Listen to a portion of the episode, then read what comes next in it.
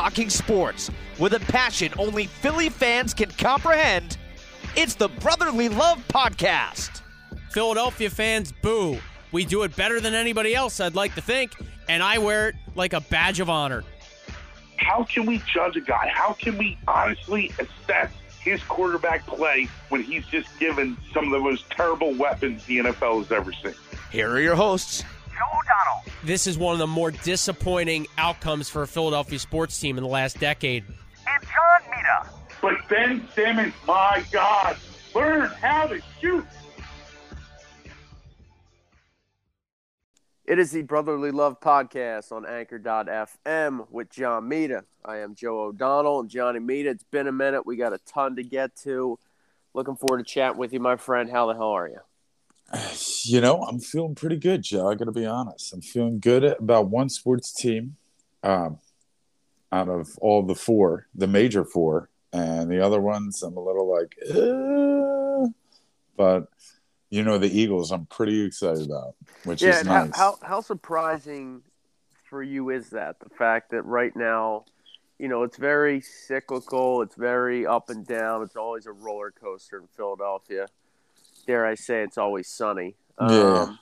You know, it's just sometimes we we will rank the teams as far as closest to a championship or the ones where you know we think are headed in the right direction and oftentimes it seems like two three or four are going the wrong way and uh, it's kind of crazy you know given what we know about the sixers and all the expectations with the phillies and the flyers having such a tough season downright miserable in a lot of ways and all of Yeah. a sudden, here are uh, Jeffrey Lurie, Howie Roseman, and Nick Sirianni's Eagles that uh, are sort of the roses of the city. Well, it's it, it's pretty unbelievable considering at the start of the off season, you know, meanwhile, the first week of free agency is really a hot week, right? It's like teams are making moves left and right. but you know, the Eagles were kind of just standing pat. And I'm like, oh my God, this receiver's going, this receiver's going. We need a receiver. We got to do something. We got to do this. But we're doing nothing. We signed Haason Reddick. Great. Like, I think it's a great upgrade. He's going to help out the defense. He's a local guy. You know, he played at Temple.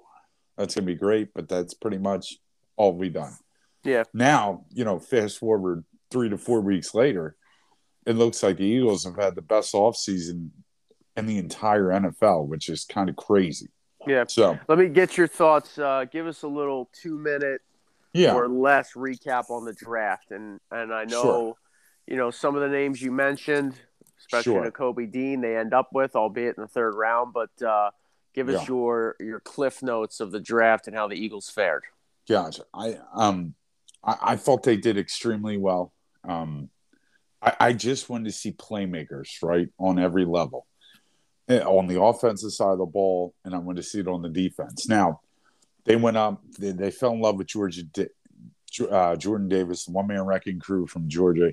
He is a fantastic player. I like him, but when you have a safety on the board and Kyle Hamilton, who I think is going to be a Pro Bowl safety for the next 10 years, that's the only pick where I was like, Yeah, that's the blemish, right? That's the, Right. that's the question mark at least. Maybe Right. not the blemish, it's the question. and mark. again, it's, it's, listen, again, it is like the Brandon Graham, Earl Thomas 2.0. Oh right? God, yeah. No, Right? you're so right.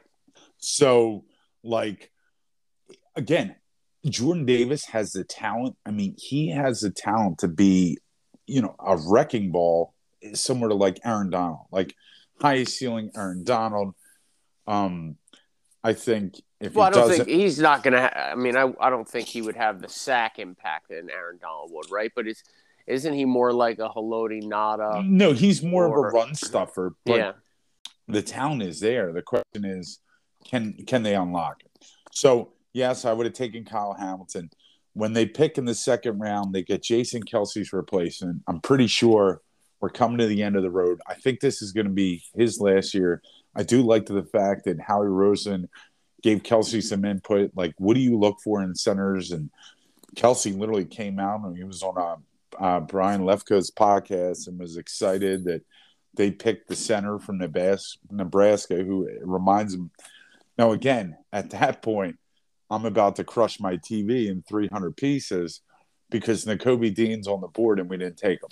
Yeah. So I literally then turn off the draft and like I'm done with this. I can't take it anymore. Go watch the new Batman movie, and then my phone starts blowing up that Nakobe Dean's an Eagle. So I like that pick. I, I I like where they're at. I mean, they've really fulfilled every need. Like what the one thing though, they they didn't take any safeties, and and, and on our safety cupboard is bare.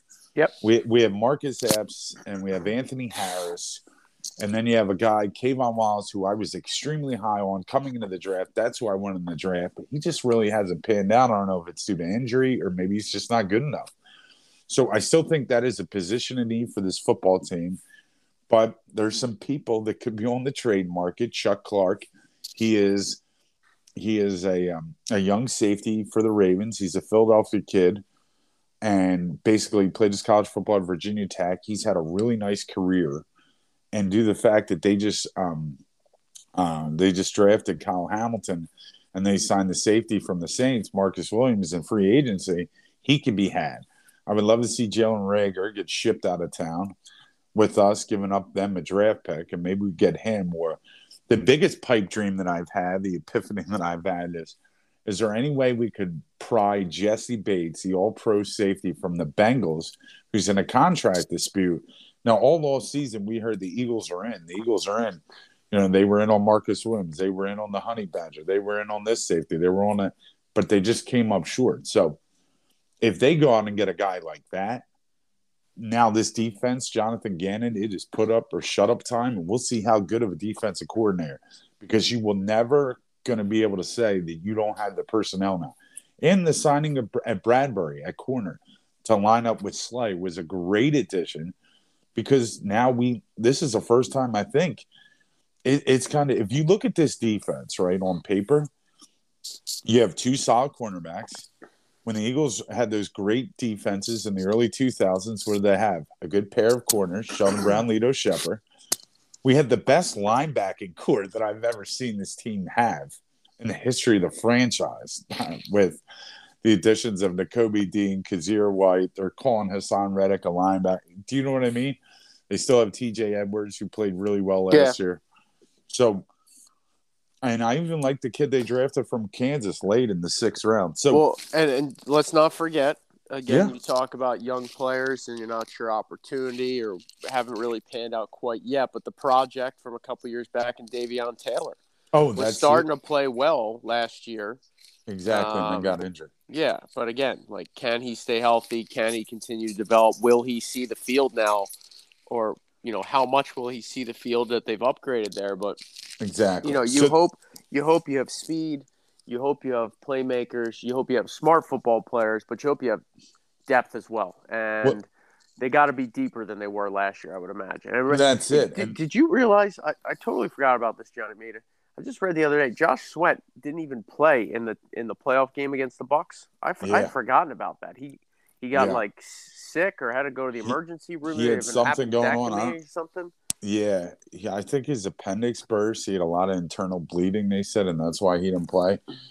But again, look at look at the defensive end rotation. Right, they bring Barnett back, Yeah. which is I know not on everyone's high list, but rotational piece. But you have Barnett, you have Brandon Graham coming back from his Achilles surgery.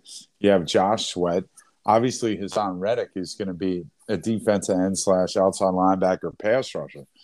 So you literally have four capable pass rushers. That's great.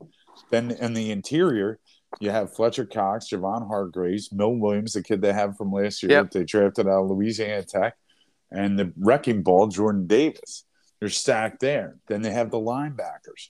Literally, the only team, the only thing this defense is literally missing is that that that safety, that one safety. You look at when their defenses were great under Brian Dawkins. Boom, they had a safety that could pretty much do everything. Malcolm Jenkins, same thing. If they go out and get Jessie Bates because he doesn't want to come to training camp, like they franchised him. If he doesn't want to come, you know, there's a lot of people, a lot of the beat writers in the city are saying the Eagles will be in play. So Yeah, I'd And like to see. I'd like to see them just get somebody that can run, and and if you're getting somebody that is cut late. Most likely they're long in the tooth, right? And they probably can't Yes, run. But I true. just feel like they need a safety that can hang with those burner receivers that want to take the top off the defense. I don't care if he can come up in the box and make plays. I don't think this team that's- needs that. I No. want somebody that's going to allow Slay Mhm. and Bradberry Mhm. to play man coverage when necessary and not worry about getting beat because if they do, they've got somebody that can run back there. Exactly. And, and that's this kid fits the build of that to T. He's a sideline to sideline. He can come up in the box. He can support the run. He's physical, but he also has great, you know, ball hawking skills. He he would be. I mean, I'm telling you, if they get him, it, it's it might be the best off season. And he. Oh, and here's what we also forgot too. When I just spewed through the draft. What we also forgot is the Eagles land AJ Brown, a top 10 receiver in the league who happens to be Jalen Hurts' best friend. I didn't even think this guy was even available for a trade, Yep. but the Eagles had the money. And thank you, Carson Wentz. They freed up so many things with that. And they have a legitimate playmaker. So, Let me Off- transition to you then, John Mita. Sure. Sorry to cut you off, but this is Yeah. one of the things we wanted to talk about. Sure. I feel we were more prepared for this podcast than some of our previous ones. It's not so much ranting. We got specific things we want to hammer on, and I want your take. Biggest off-season addition for the Birds is who? AJ Brown. I'm going to go Bradberry. Okay. and and here's why. And listen, Okay. I I love AJ Brown. I love the Mhm. fact they get a physical receiver, helps in the run game. Uh, just under three thousand yards in three seasons, twenty four touchdowns. I get it. Like we've been clamoring for this number one type of receiver, especially since they butchered the draft. Thank you, Arcega-Whiteside. Thank you, Jalen Reagor. Um, but I'm going Bradberry, and and the reason for that is because defensively, this team needed to be much better moving forward if they were ever going to have a chance. We saw it so much last year, playing soft, giving up everything underneath, and the elite quarterbacks were eating them up in any matchup, whether it was the regular season or against Brady and the Bucks in the playoffs. But Bradberry's 28 years old. Reading uh, just this morning, he plays zone, he can play man. I love the signing. Uh, he essentially falls into your lap. You don't have to break the bank to get him. I know it's just a one year deal, but you bring in a guy with 15 interceptions over six seasons. He knows the division, said he wants to play here, wants to play for the fans. Didn't want to leave New York, but he's coming to a better organization to play across from Darius Slay. I think that that is a bigger impact off-season move. It went less heralded, obviously. Uh, he's not a all-pro, maybe like or the big name that AJ Brown is, and everybody loves a receiver. You got to score points to win in this league. But ultimately, the Eagles' shortcomings were defensive. Um, will this guy, will AJ Brown help Jalen Hurts? You would hope so. Um, but I really think the defense just lacked so much last year. They found a way to get through it by running the ball, controlling the clock, and playing some lesser teams. They now have a unbelievable starting duo corner. I always like watching Bradberry. I felt he was physical. I felt he just gave the Eagles a hard time. He was he broke up a lot of passes. I, like I just feel like he's one of those guys that you watch a game or you watch the other team, and afterwards you just know the name. And I feel like Bradberry is that guy looking at him from afar. Love it. Uh, no, not a knock on the AJ Brown thing at all. I'm pumped. I was through the roof, but Bradberry maybe going to be more impactful. So I'm going that route. But continue AJ Brown, what you love, Sure. um, and why he's bigger for you. Sure. Um, a couple reasons why he's bigger for me. You know, I think the biggest question of this football team moving forward is what? Is Jalen Hurts the guy, right? I, I mean, that is the discussion that we Yep. have in 25 million bars across the tri state area. You've No, I been just all of a- them, by the way. I, exactly. And I've just had a conversation. Well, I know he's not the guy. Jalen Hurts, everyone tells me, well, I know he's not the guy. He can't make the throws. He can't do this. Well, listen, when you're throwing up JJ Arcega-Whiteside, Jalen Reagor, you know, Greg Ward, nice receiver, Wes Watkins. Quez Watkins, again, decent receivers as your third and fourth options. Fantastic. Now you bring in a proven commodity. Now, all the, how many receivers got drafted? I think six, maybe in the first round. And Now we have a guy that is a legitimate. He's probably a top ten receiver in the entire National Football League, which you know, considering how many receivers are on roster, that's pretty damn good. He does have the chemistry with Jalen Hurts because they're best friends. They know each other. Just like we go out and play a pickup game, right? A basketball. I know it's weird, but if you're playing with guys that you've always played with, they know where you want the ball. They know how you like. Again, it's some type of synergy. And I think this is really going to unlock him. The other good thing is, you know, one of our fellow listeners that always, Danny Hampshire brought up a great point. He goes, Could you imagine now the day of AJ Brown with DeVonta Smith? Now he doesn't even have to go up against the best corner. Yeah. So that means you might unlock him even further, which would be even crazier. Him coming into a second year. And when you have two legitimate threats, that means then Dallas Goedert's going to be running free because now they might have to use one of their safeties to double team one of the wide receivers. So I really think, and we're going to find out. I think the best thing that AJ Brown is going to bring is we're going to find out if Jalen Hurts is the guy because because now you have a legitimate number one wide receiver. And so if Jalen Hurts can't get it done this year with this type of weapons in, in the cupboard, then you're going to know. Then you, you go into next year and you try to find that franchise quarterback. The look greatest. At, look at look at the Titans' offense, right? They run heavy with Derrick Henry. Mhm. They have a mobile quarterback in Tannehill. Probably can't make all the throws. Probably isn't the most athletic guy, but he competes. right. And his career has certainly been resurrected in large part because of a guy like AJ Brown. Sometimes you just put it in Great an area, point. That go a and get hell it. of a point. you know, It- it- well, that's the thing. and it will gloss over some of his shortcomings. So even if Hurts isn't all world, top five, all pro, uh, this will certainly help him take the next step and maybe gloss over the fact that you know he's either not the most accurate or what have you. Right. And and and listen, the Eagles have struck out mightily when it comes to drafting wide receivers. You know, they've hit I think DeVonta Smith's gonna be great. Um, you look at DeSean Jackson and Jeremy Maclin. Other than those three guys in the last 20 years, we've really struggled. So now you basically essentially take a first round draft pick and you go get a top 10 wide receiver. That was an unbelievable move. Didn't see it coming. Really excited about it. And I love I love the toughness this guy brings. Like But John, but John Mita, don't forget the Eagles drafted Na Brown in the fourth round of 1999 draft. He was he was a stud. uh, how about Billy Brothers McMullins? Oh, God, Billy McMullen. yeah, man. oh my God! Oh, yeah. What a waste of a draft pick Oh God. Who who was the kid from Iowa they drafted? I can't remember. from Iowa. Marvin McNutt. Oh God. Oh come Oh. on! Oh. I thought he went some- to Penn State. Nah, man. No, he was an Iowa guy. Oh my God! What a terrible draft pick. Oh no, we've had some Reggie Brown. Sixth round, 2012. Yep, played at Iowa. He was their all-time leader in receiving touchdowns and yardage. I should know that living out this way. I know. Come on. How could you forget the great Marvin McNutt? Six Especially that, foot four. especially that last name. Yeah. He wasn't six foot four, was he? Yeah, Really? I thought he was six one at best. Wow. There's maybe maybe, maybe he grew post career. Yeah. And three inch three inch lifts in the cleats, maybe. Yep, yep. So all right. So, All right, so you're high on the birds. Big time. I, I'm really I haven't been this excited for the team since like maybe on, like be careful here, John Mita.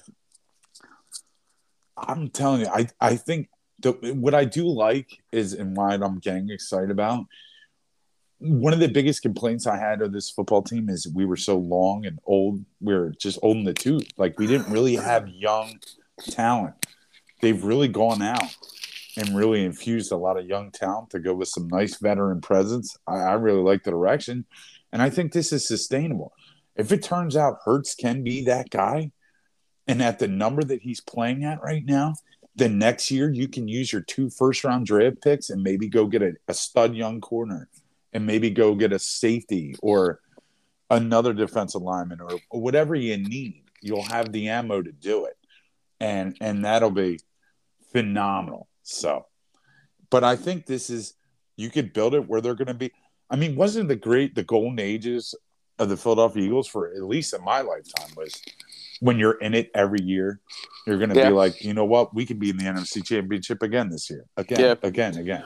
What uh, what do you make of the super high expectations? The city going overboard. You know, the Yeah. pundits saying Sure. 13 wins, and Yeah, look, I that's know their schedule and paper Yeah. stinks. Ju- I, I, ju- I still think this is a you know a 10 to 11 win football team, but I think they're a playoff team. I think they're better than they were. Sure. And yeah, could they get to 12? I could see that, but Yeah. let's just hope that they continue to build this thing, develop these young players. Yeah. They have good leadership in the room, and they get it figured out when it matters the most, which is in January. Yeah. Well, the the nice thing A thing lot of new pieces. You got to remember when you have a lot of new pieces, doesn't all, especially with the way they handle the preseason and training camp. Like it might take a few weeks into the regular season to figure it out. Right. The good thing is they have a nice soft opening as far as schedule goes, right? It's not like you're facing Tom Brady, Aaron Rodgers, and, and Patrick Mahomes. You know, you get yeah. So early on, it's it, it's good. Um, I agree with you. With new pieces, it's going to take a little bit. Um, the good thing is their schedule is one of the easier ones. The division's not really strong, which is awesome. So, but I'm with you. I think the thing is they won nine games last year, so even they had very similar as far as strength of schedule goes between the last. It's very comparable to last year. Now, are we going to face the dog, the dog quarterbacks that we did at the end of last year? Probably not.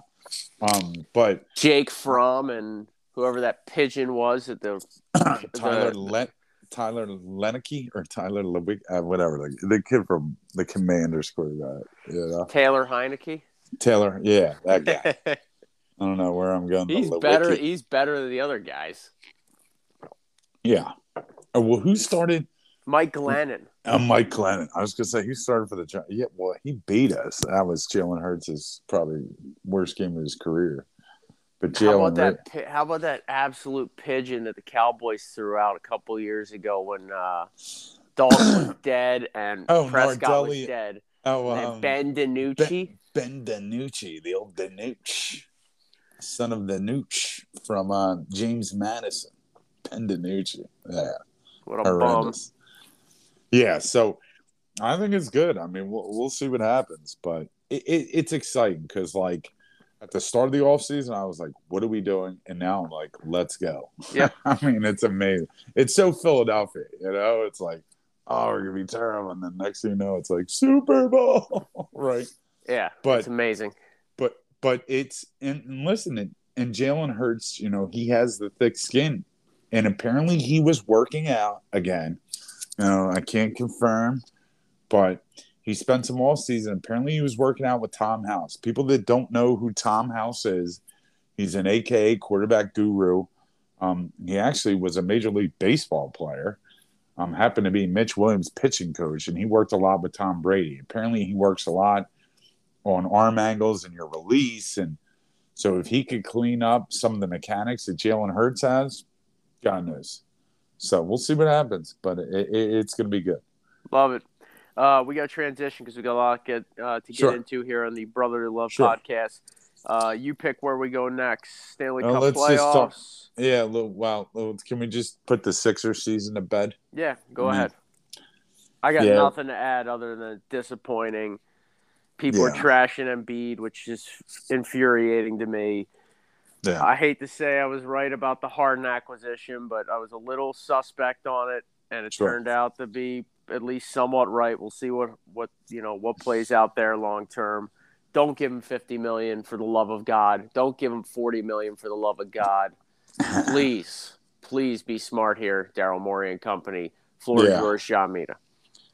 yeah, it was uh, a disappointing end. I mean, just the injuries. I mean, it's listen with Joel Embiid. the the crazy thing is he hasn't even had thumb surgery yet. So how bad was the thumb? Just like last year, remember he had the knee thing, and they're like, "Did he ever get surgery?" And everyone's asking questions.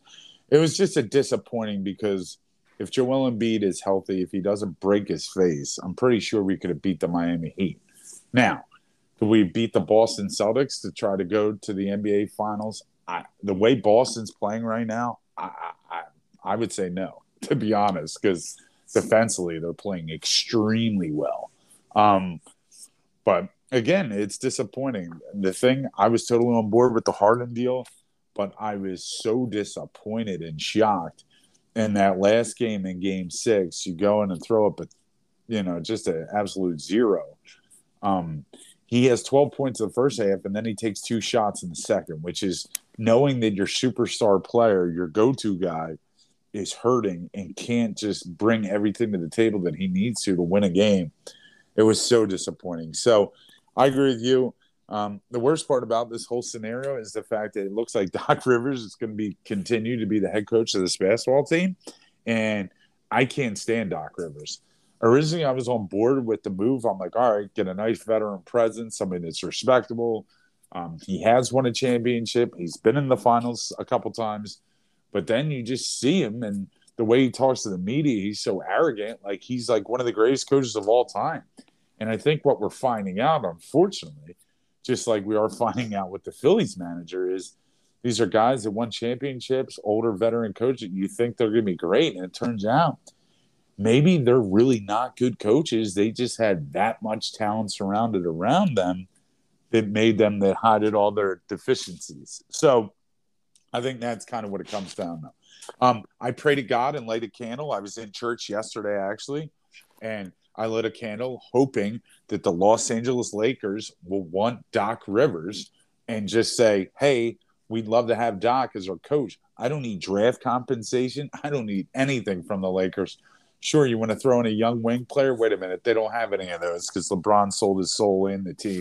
But, but, but if they could take Doc Rivers on, I do agree with you. Now, James Harden has a $47 million player option if he decides to buy in. The way the press conferences and how it rolled down at the end of the season, it sounds like he'd be willing to take less. Now, when I say take less, clearly he's not going to take less than, you know, 20 million. But if you could do a new three year deal with him, three years, 85 million, three years, 75 million, kind of like that those deals that Kevin Durant was signing and even LeBron was signing late in their career when they're pretty much making like $26 million. I mean, the guy's made a ton of money in his career. You know, it's going to be do you want to win? And then can you get another piece? The biggest thing is, and as well as Tobias, see, the thing is, Tobias Harris played so well. Yeah. Like, so that might have increased his trade value because I know there are, there are some teams, um, in the top 10 that are looking for a veteran presence and they're willing to trade their top 10 pick. Now, does that something we jump on board with? Or did we try to do the old Brett Brown, we're going star hunting again and see if we could pry a guy like Bradley Beal off the Washington? Um, I don't even know. Well, I guess they're still called the Wizards, right? Yeah, they're irrelevant though, so who So- would know that? Right. So we'll see what happens. It's very disappointing. Again, the window with Embiid, uh, it's just one year. When it turns out he broke his face, it's just like, come on. We just have no luck. So it Daryl Morey's got a big job. I think the biggest thing looking at this team, you need a better bench. I don't know how you do it. Hopefully, the Well, they traded away two big bench pieces to get rid of Ben Simmons. I mean, let's be honest. yeah, right. And I, let me just say one thing on the Embiid situation. For people questioning whether the injuries are real or whether he's tough or whether he's a leader, can he be a winner? Enough. You try playing with a broken orbital bone, doing anything with a broken orbital bone, which I've never had, by the way. I've never neither. had a concussion, but I don't want either. And Yeah. for anybody to question the fact that that guy essentially got up off the canvas and Right. played days later, days later, and we're not talking about going for a walk in the park. We're talking Yeah. about going in the paint, you know, and and going up against some of the strongest and most gifted athletes on the planet days after having your face smashed in. So anybody wants to question him for whatever, like some of the nonsense I heard, it's garbage. You should be ashamed of yourself. Like, did he get it done? No. But I'm not going to question that guy's heart. I don't care how much he sold it, played it up, whatever. He could have literally been in a, um, he could have literally been a leading actor on Broadway. All right, and and I wouldn't have cared because that guy put it on the line for the team, for the city, and say what you want. They came up short. It's not on him. Don't question his toughness. Yeah, I agree. I mean, he he needed help. I mean, he just needed help. And people also question him because, like, oh, did he get down because he wasn't named MVP? I mean, it's also a joke that he wasn't named all first team NBA. I don't care.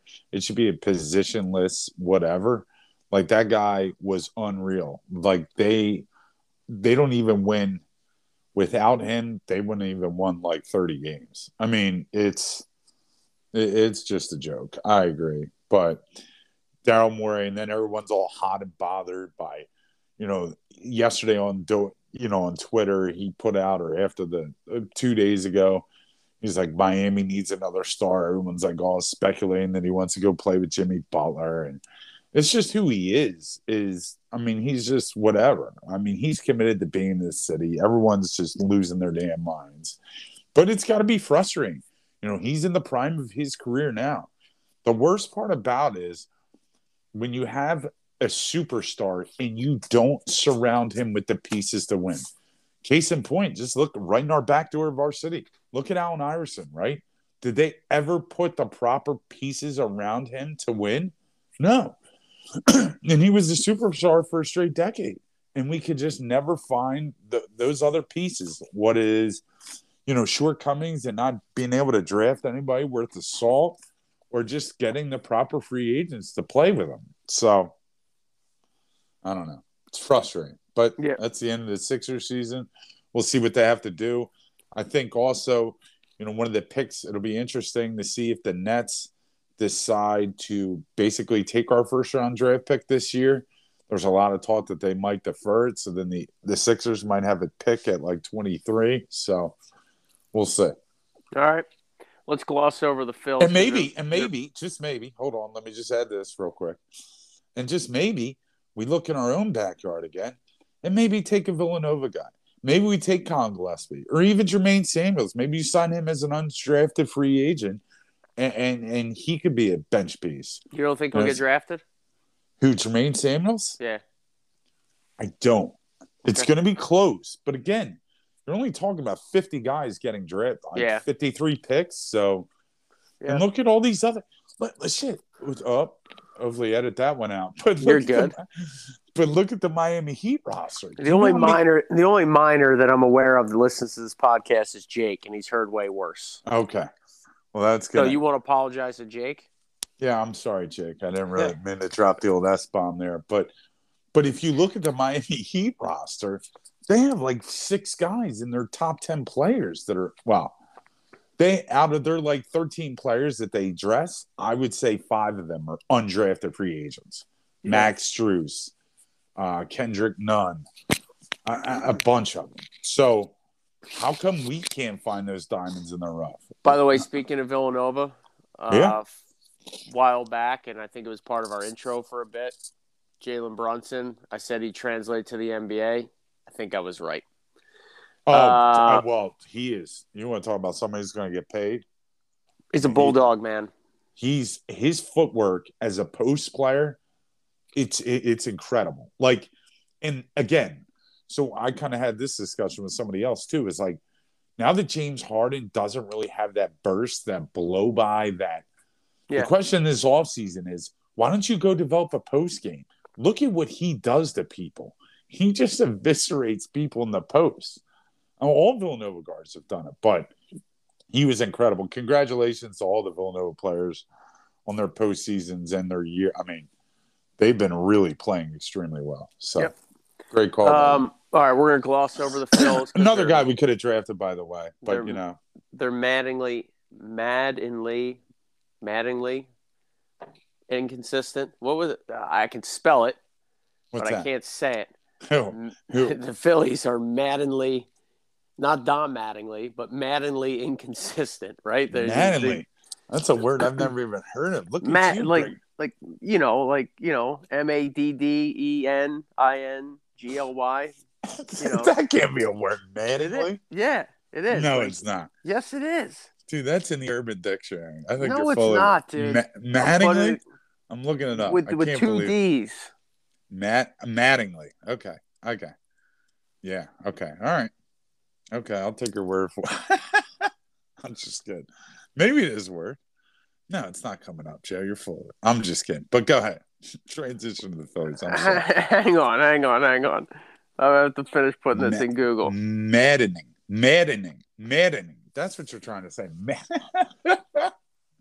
This is hilarious.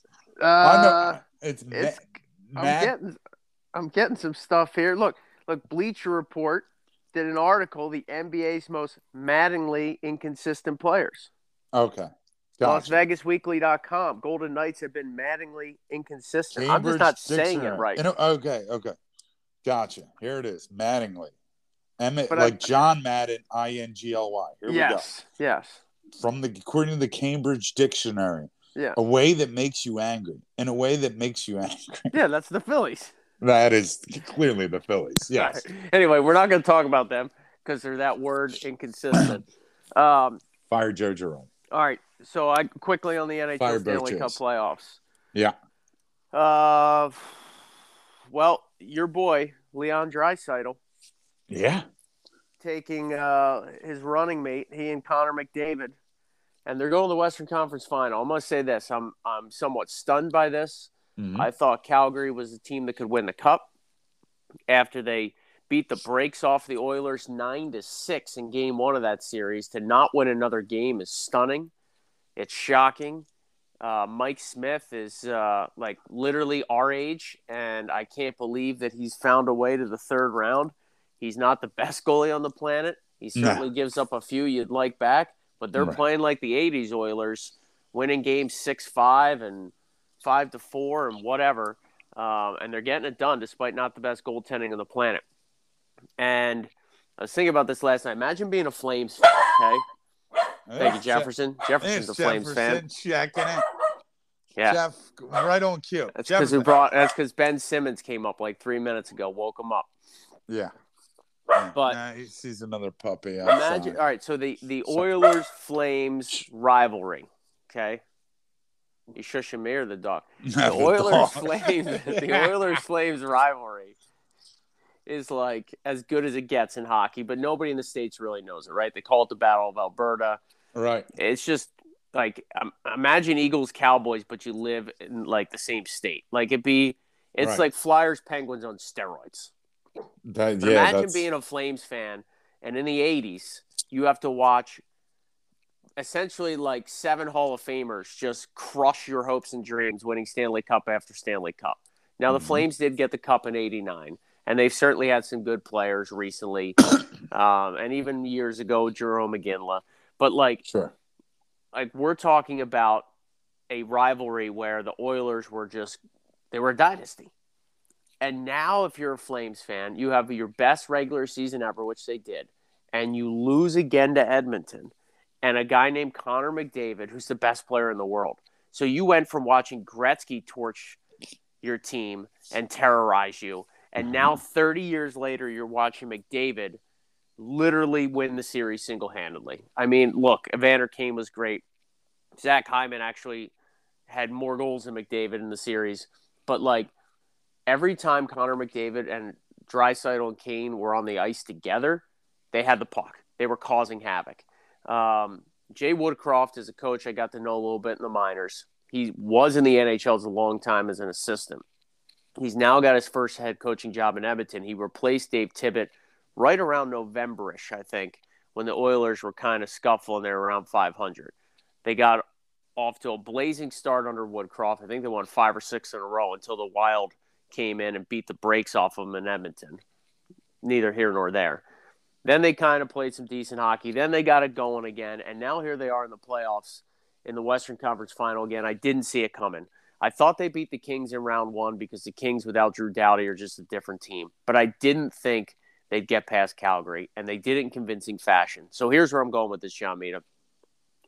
We've seen it recently with in season coaching changes in the NHL. 2019, Craig Berube takes over in St. Louis from Mike Yeo. They win the cup. The Penguins hired Mike Sullivan midseason. What about 10 years ago or so? They win the cup. This has happened in hockey recently. And I would have never have said this until last night. but I'm very, very intrigued and impressed by what the Oilers are doing. They're outscoring teams. This is the highest scoring NHL season since the 90s. Like we're turning back the clock 25 years. I think the Oilers have sort of this sneaky chance now to get it done just because McDavid is playing at such a high level. And normally you'd be like, oh, you need a goaltender to stand on its head, or you need a defenseman that's an absolute Well, Tampa's changer. got that. Well, I know. Uh, you need a defenseman that can change the game that that's just eating 30 minutes a night and is so good. But I, I don't know, man. They're just finding Tampa's a way got that right now. too. I I'm know they kidding. do. No, I know. Look, Yeah. and, and here's the crazy thing about Tampa. So I'm not saying the Oilers are going to Oilers are going to win the cup, but I'm just But it's so hard to three-peat it's sports. such a what I unique mean? it's such a Yeah. unique story for Edmonton right now with the way they're doing it. I Yeah, guess yeah. as far as hockey goes, Tampa unreal. Like I think even their coach Jon Cooper had a quote the other day. They're playing like they haven't won before. Like they're all hungry to win for the first time. That's scary. And and until you beat Vasilevskiy four times in a seven game series, Yeah. I don't, you know, who knows, right? But I mean- they're, and they did it. They they swept the Panthers without Brayden Point. You know, Brayden Point's one of the best players in hockey, yeah. so they're rolling. I do like Carolina though. Yeah. I think Carolina is going to take care of the Rangers in Game Six. They're going to get a couple days of rest, and they'll be ready for Tampa. That's going to be a hell of a series. Colorado had a chance to finish off St. Louis. They didn't get it done. I still think the Avs advance. So, my opinion, you're going to have a Carolina Tampa Eastern Conference final. We already know uh, Edmonton's in. I think Colorado moves on. These are going to be two great um, seven game series for the, the right to play for the Stanley Cup. And we'll talk about it more as we move along. But uh, T- TNT's broadcast coverage, just want to touch on this, it's been excellent. E ESPN, Bob Wischusen and Brian Boucher are great together. They're a solid pairing. That's ESPN's best. I think they're done now for the playoffs after last night. Um, Would they be I- that? Is it TNT that covers? well, no, no, I'm saying like those two guys, Wischusen and, and uh, Boucher. Okay. um, or at least Bob Wischusen tweeted after a game that was his last game of the playoffs. So Oh, it'll be okay. Sean McDonough for ESPN the rest of the way. oh, He's gotcha. a classic broadcaster, old school. He I'm is. just not he. Not he's not the best. He's Yeah. not the best. I mean, there's there's six better hockey broadcasters on TV this year alone. I can name off the top of my head, Gotcha. and it's not a knock on Sean McDonough. I met him, very nice guy. Like I said, he's gonna, Yeah. he's had a whole I like him for college broadcast football. career. I yeah, he does a hell of a job for college yeah, football. I I agree hundred percent. I'm just Yeah. I'm not there with them on the NHL coverage, but TNT's been great. Their studio show, like they just uh, they've done such a better job than ESPN in a lot of people's estimations. Mhm. Uh, but I will say this: last night that game ends in overtime. McDavid scores. Edmonton advances, and they're able to go right from that game into Sports Center with Scott Van Pelt, and he leads with those highlights, and that's what the game needs. This is why hockey went to ESPN, despite you know First Take and all these shows never talking about hockey. They got what they wanted last night, which was an overtime game. Sure, it ended late for East Coast fans, but it goes right into the late Sports Center. And Scott Van Pelt's interviewing a player, and he's showing highlights, and that's what this game needs to continue to grow. Oh, uh, by the way, then they go to Barry Melrose, like Uncle. Can we move on? Can ESPN cut ties with, with Uncle I Barry? love Uncle Barry. He's so bad. He's so bad. You have fifty thousand other better analysts. Most some of them employed by ESPN. Give me somebody that knows the game and can speak in complete sentences. Sorry, Barry. Loved you in the '90s. Time has come. Give the old Dick Vitale. Take care. Comb your hair, and Yeah. it's time to retire. Yeah.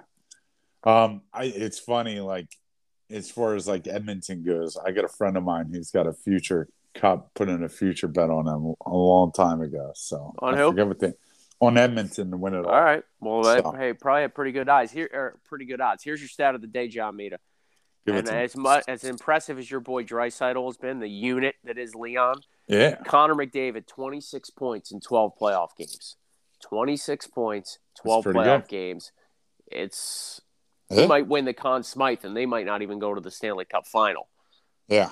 Yeah. I mean, he- it's insane. he is listen as as for somebody that doesn't like obviously doesn't follow it as much as you do because it's your profession and you you just love it so much i love watching that guy play hockey. It is like even if you're a casual hockey fan or not even a hockey fan at all if you just sit here and watch him play a game it's just i mean i saw him make a move last night. He literally came he was like at a standstill. Stop got the puck, turned around, like, and was like in front of the net within like 1.2 seconds. Like, Yep.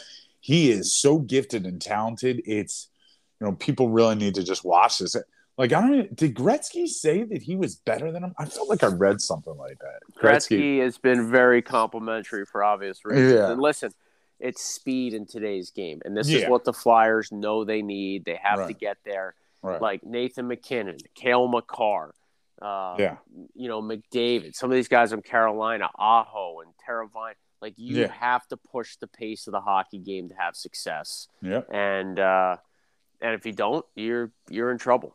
And so uh, we'll see where it shakes out, but it should be a great uh, conference final and eventual Stanley Cup final, and we'll see who comes out on top. All right, Ray Didinger, my friend, is retiring, and Yeah. I thought it'd be appropriate for us to spend a couple minutes on him since it is a mainly Philly-based sports podcast here on the Brotherly Love podcast.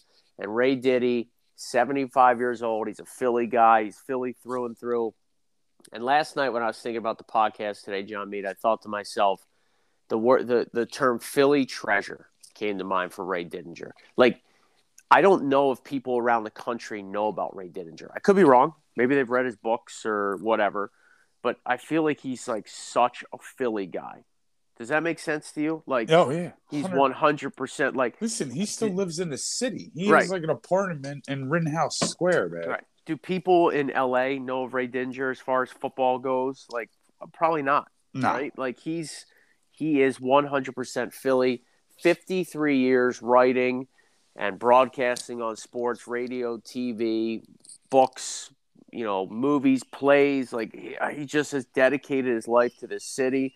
He's written 12 books, countless hours on radio and TV, especially with Glenn Macnow. Uh, what a duo they've been. So, uh, congratulations to the Diddy. Um, the words that come to mind honest, objective, integrity, believable, just a, such a nice person. And when he speaks, I turn up the radio and I listen, especially on the birds. And it's been like that for as long as I can remember. Just a believable, genuine dude who has uh, given a lot to this city. So, congrats on a great career. And it was sad listening to him kind of talk about his upcoming retirement. Yeah, and have him sign off. You're right. He is. He is a Philadelphia treasure. The guy. I, I just love the way he breaks down players, and you know he gets made fun of by Glenn Macnow when he's telling like, "Well, what did your yellow notepad say?" And Yeah. some of the things that he's he's just he's he's just real, right? The guy is real. There's no agenda. He's not fake. He just tells you like it is and he does it in a great manner. Now, funny story, you know, Ray's covered so many events like throughout his career. Um, but the funniest story I heard is when he turned down a date with Christie Brinkley.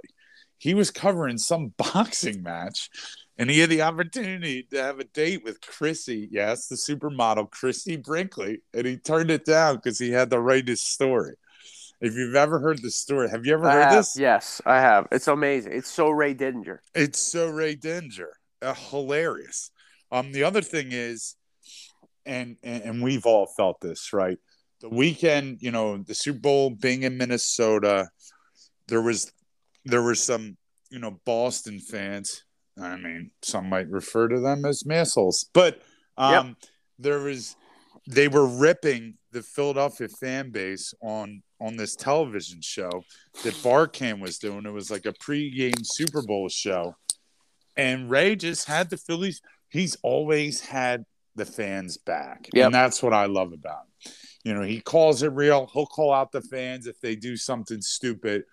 But then he's also the big foxhole guy, which you've always loved. You know, Yep. a guy like that to be like, no, this is unfair. The treatment of them is unfair. And and and this is what I have to say. So he's from that aspect, I'm gonna miss him and Glenn Macnow. They were a great duo. They always talk about what they're watching on television and and it just he's gonna be around, but his post game was just phenomenal. He did so much work at NFL films. I mean, the guy is just he's a legend. I have talked to him on the radio several times, but the one thing I did love is when I think his son is a I don't know if he works as a photographer for the NFL or video or something, but the fact that they got this to share the Super Bowl win together. Yep. And it was a really heartfelt moment. And that and that's a moment that people have brought up on air and everyone felt that way. I mean, I got to share the moment, you know, with your brother-in-law. You know, we're diehard Eagles fans. Never thought we'd see it. We see it live and in person. And it's just the emotion of that night and just to feel that with all the people you love it. And only that, people that travel miles to Philadelphia, you're like hugging people. I mean, it's just it, it's just one of those things. It's one of the joys of life, right? Where you get to experience something where sports, you know, kind of takes you out of all the problems and everything is going on in this crazy world we're living in today. And just to have those moments and and share them with people that you love. I mean, it's it's phenomenal. So he's going to be missed. He's done so much great work. He's done a lot for you know he's he's big in the, the dog rescue in Philadelphia. I know he's done a lot of charitable work there. So it's uh it's going to be great. Well, I know you got to get to work, hence the car starting up and the birds chirping outside. So, good way to end it, my friend. Uh, I have one more stat of the day I just stumbled upon on Twitter, talking about the NHL and interim coaches a minute ago. Remember? Yeah, yeah. Here's what I got for you. This is the fourth consecutive season that an interim head coach has advanced the team to the conference finals of the Stanley Cup playoffs.